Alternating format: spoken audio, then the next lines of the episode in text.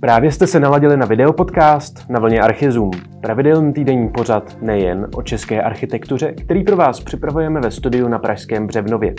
Jsme Archizum a máme rádi českou architekturu. Vítejte!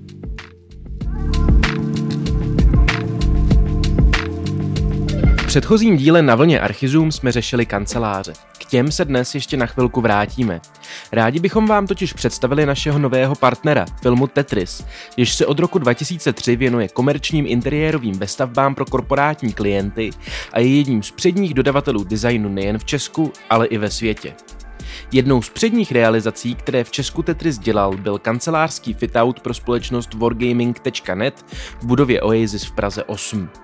Projekt se skládal ze dvou fází, redesignu a výstavby stávající podlahy a designu a výstavby nové podlahy. Designéři začali nejprve se stávajícím podlažím, kde během 6 měsíců přepracovali a postavili pracovní prostor pro 131 lidí. Během procesu návrhu museli navíc čelit výzvám vyplývajícím ze situace kolem pandemie COVID-19. Prostory bylo třeba modernizovat a reorganizace týmu a pracovního stylu vyústila ve vznik nových konferenčních místností, telefonních automatů, tiskáren, šaten a míst pro spolupráci. Koncept navazoval na stávající neutrální design s větší volností při vytváření oblasti pro spolupráci. Tam hrají prim dřevo, odstíny šedé, doplněné barevnými tapetami s grafikou korporátní identity a rendry z her Wargaming.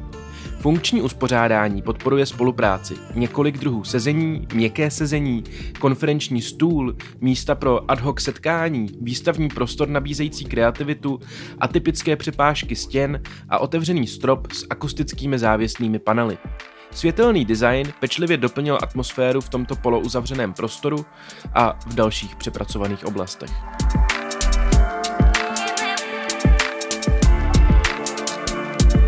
Navázali jsme spolupráci s iniciativou Architekti pro Bono.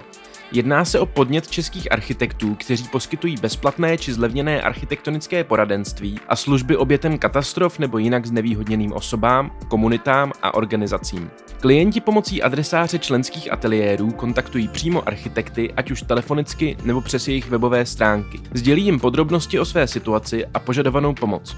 Architekti pro Bona následně posoudí jejich situaci a vysvětlí možnosti. V závislosti na konkrétních okolnostech pak iniciativa pomůže.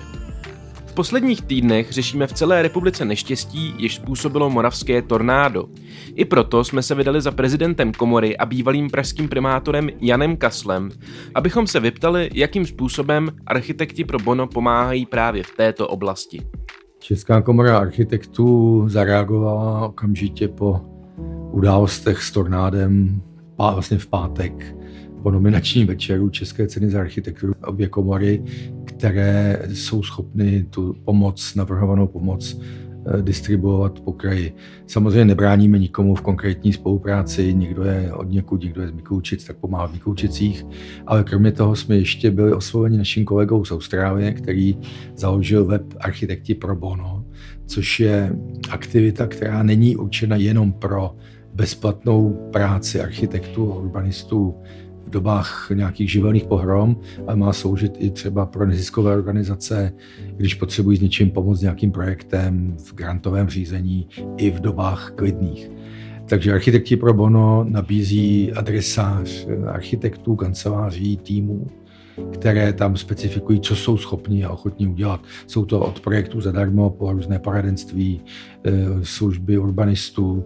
Věříme, že se podaří vytvořit týmy v každé té postižené obci, které by se mohly věnovat lepší tváři e, po tornádu, to znamená, že by mohly vylepšit některé urbanistické nedostatky, e, napravit to, co se historicky stalo a co by se nemuselo opakovat. To znamená nestavět všechny domy přesně tam, kde stály, když je to možné, ale vylepšit to veřejné prostranství, řešit výsadbu zeleně, to jsou naši kolegové krajinářství, architekti především, eh, ve spolupráci s dopravními a městskými inženýry řešit infrastrukturu tam, kde byla poškozena nebo kde je možné ji změnit, upravit, opravit. Eh, to spektrum pomoci je široké od jednotlivých projektů tam se, anebo dnes potřebují především ti poškození rozpočty, potřebují odhady nákladů. To je parketa třeba pro inženýry, pro stavaře, pro techniky. Eh, pak eh, bych byl rád, kdyby koncepci těch domů dávali dohromady architekti, ale zase komplexní projekt, realizační projekt potom ve spolupráci s komorou inženýrů můžeme zajišťovat buď zcela zdarma, nebo s využitím existujících projektů, nebo za nějaké režijní poplatky.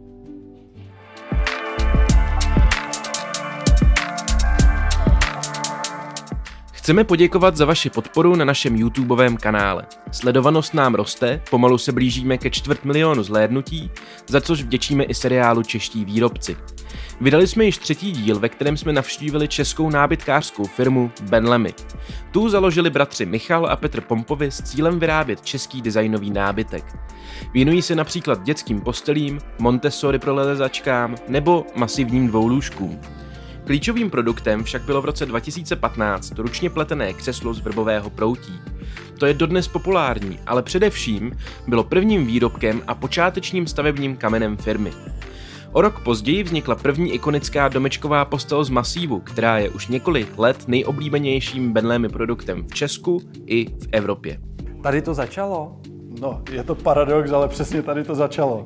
Závěsné křeslo byl náš úplně první produkt, protože ho prostě mám rád, ale jelikož vznikalo v době, kdy jsem čekal uh, s manželkou teda uh, naše první dítě, tak ta cesta byla jasně daná. My jsme okamžitě tak se přehoupli do dětského sortimentu. Dnes tu stojím s Michalem Pompem, Petrem Pompem, majiteli, zakladateli firmy Benlemy, zároveň dvěma bratry.